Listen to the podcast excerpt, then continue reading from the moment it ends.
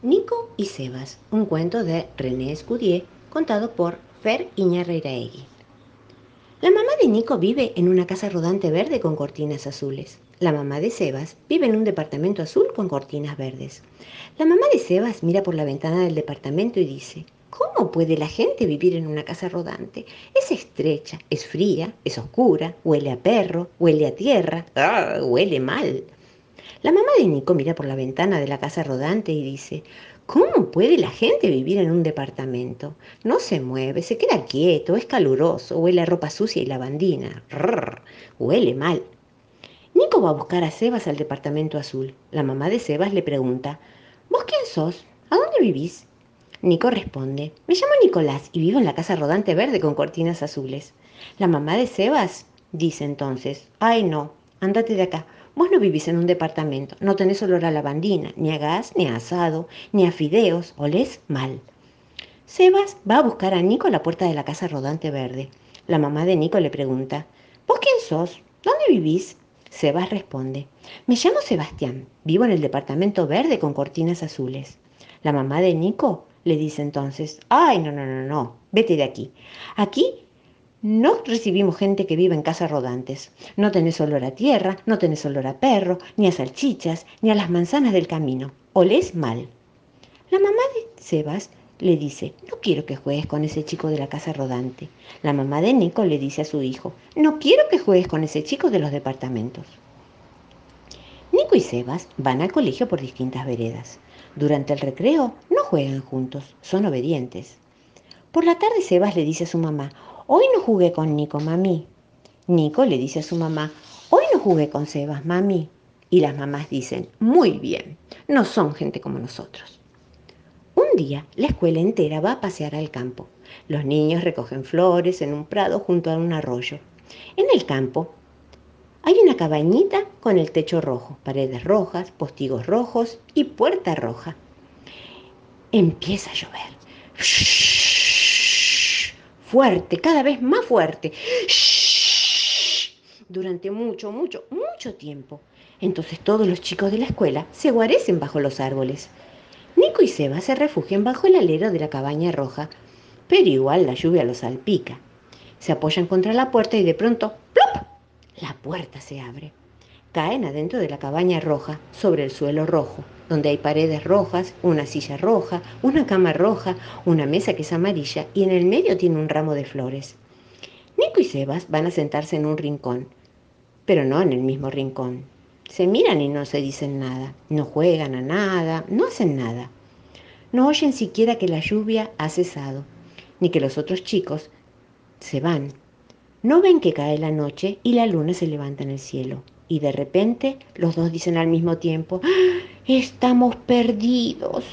Nico dice, no importa, estamos como en una casa rodante, no tengas miedo. Sebas dice, no importa, estamos como en un departamento, no tengas miedo. Y se ríen porque a los dos se les ocurrió lo mismo al mismo tiempo. Nico pregunta, ¿sabes volver a casa? Sebas contesta, no, está demasiado oscuro afuera, hay que esperar hasta que amanezca. Nico tiene un trozo de chorizo en el bolsillo y se lo da a Sebas. Sebas tiene un poco de chocolate y le convida a Nico. En un cajón encuentran un cabito de vela y una caja de fósforos. Enciende la vela y comen chorizo y chocolate. Después la vela se apaga y Nico pregunta, ¿tenés frío? Ponete mi suéter. Sebas pregunta, ¿no tenés frío? Toma, te presto mi campera.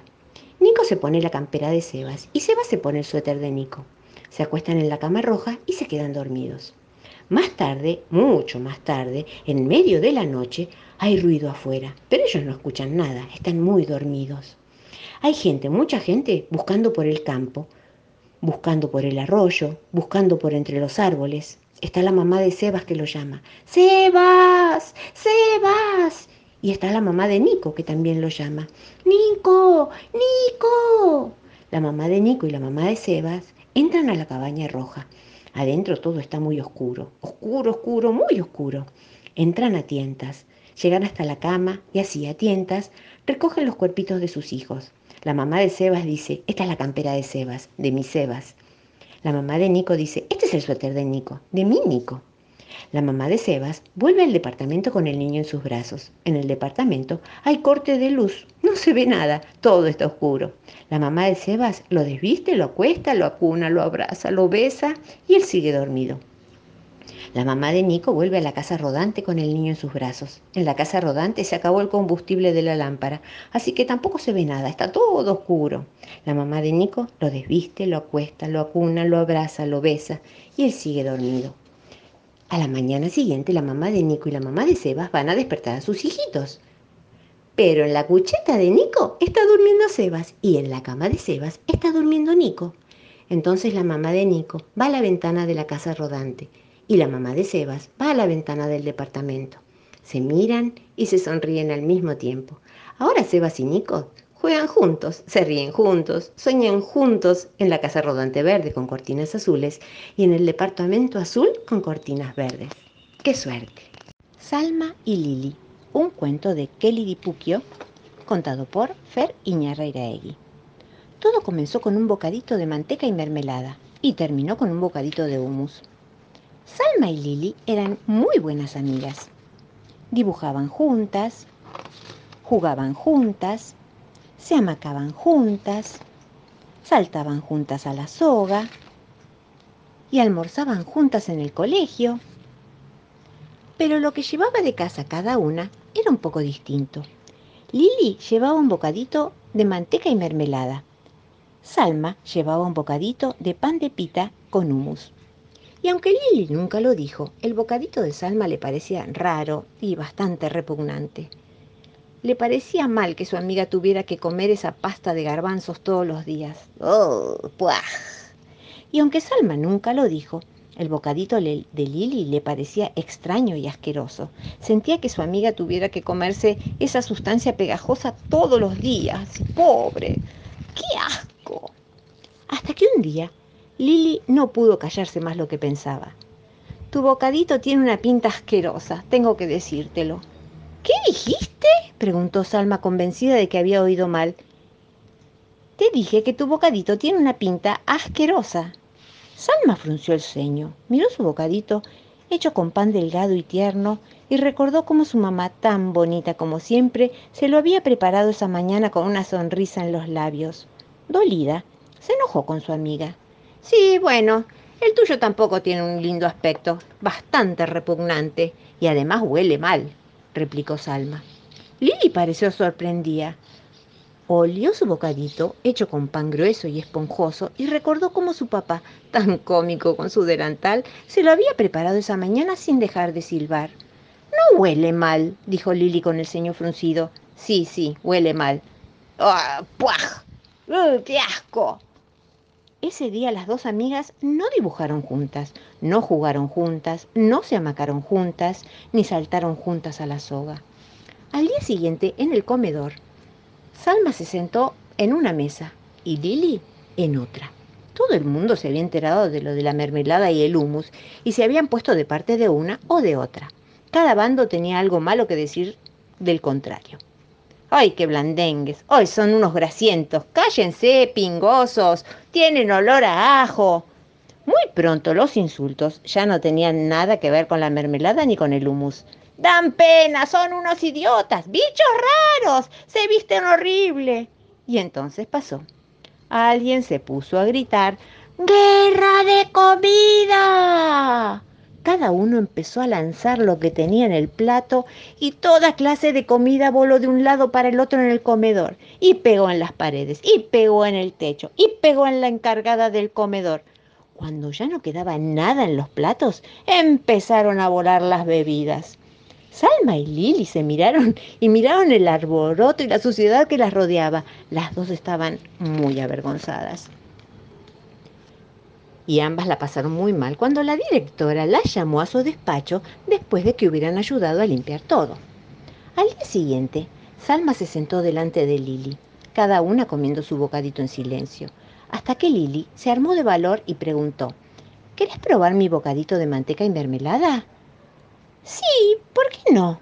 contestó Salma sonriendo. ¿Y vos querés probar mi bocadito de pan de pita con humus? Bueno, dale, gracias, respondió Lili entre sonrisas a la una, a las dos y a las tres. Mmm, está delicioso. Esto es buenísimo. Salma y Lili se rieron, se abrazaron y se intercambiaron los bocaditos. Después, Salma y Lili fueron a ver de nuevo a la directora, pero esta vez para sugerirle algo muy especial para todo el colegio. Y es que como todo empezó con un bocadito de manteca y mermelada y terminó con un bocadito de pan de pita y de humus, le dijeron a la directora si podían hacer un día para que todos probaran la comida de todos. Y así, un día al mes, todos probaban comidas diferentes y todos conocían diferentes costumbres. ¡Qué rico! Las siete camas de Lirón, un cuento de Susana Isern, adaptado y leído por Feriña Riraegui. Los días en Bosque Verde eran de lo más tranquilos, a veces incluso aburridos. Los animales comían frutos, paseaban por el prado, se refrescaban en el lago, saltaban de rama en rama y dormitaban a la sombra de los árboles. Sin embargo, aquel verano comenzó a suceder algo inesperado en algunas casas. Conejo fue el primero en darse cuenta. Con la salida del sol se levantó de un salto y corrió a prepararse el desayuno. En la caja de las zanahorias descubrió a pequeño Lirón durmiendo plácidamente. Lirón, qué susto me diste. ¿Qué haces acá? Disculpa, conejo. Anoche no conseguía conciliar el sueño y decidí probar en otra cama. A la mañana siguiente sucedió en casa de Petirrojo. Se despertó perezoso y fue a ponerse guapo. En el cajón de las corbatas encontró al pequeño Lirón durmiendo como un tronco. Despierta, Lirón. ¿Qué haces a esta hora en casa? Mil excusas, petirrojo. Anoche no conseguía conciliar el sueño y decidí probar en otra cama. Después le tocó el turno a Ciervo. Cuando se levantó, notó que un lado de su cabeza le pesaba más que el otro. En cuanto se miró al espejo, encontró a pequeño Lirón durmiendo recostado sobre uno de sus cuernos. ¿Se puede saber qué haces en mi cabeza, Lirón? Lo siento, siervo. Anoche no conseguía conciliar el sueño y decidí probar en otra cama. Y así todas las noches.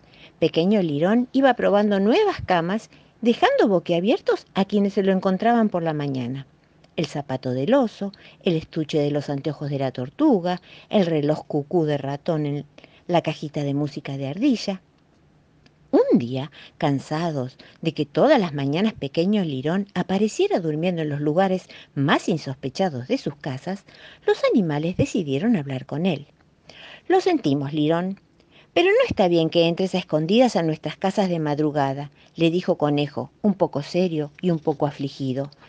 Pero, comenzó a explicar Lirón. Nada de peros, interrumpió la tortuga. Yo soy vieja y no estoy para estos sobresaltos. A la mañana siguiente, Bosque Verde volvió a sus días tranquilos, incluso aburridos. Lirón no amaneció en ninguna cama que no fuera la suya. Tampoco lo vieron en todo el día. Por la noche, Conejo fue a visitarlo para ver cómo estaba, pero la luz de su casa estaba apagada y la puerta cerrada con llave. Junto a la casa de Pequeño Lirón vivía Lechuza. Ella pasaba las noches en vela vigilando el bosque. Conejo, preocupado, le preguntó por él. Buenas noches, lechuza. ¿Sabes dónde está Lirón? Ayer lo vi marcharse con una valijita. Lirón abandonó el bosque, pero ¿por qué? Ay, conejo, ¿aún no te diste cuenta? A Lirón le ocurre algo muy fastidioso. Le da miedo dormir solo. Conejo corrió veloz para ir a avisarle a los animalitos del bosque. Arriba, amigos, me contó la lechuza que Lirón ha dejado bosque verde. Ahora ya sé por qué venía a nuestras casas de madrugada. A Lirón le da miedo dormir solo. ¡Ay, pobre! se lamentaron todos sorprendidos.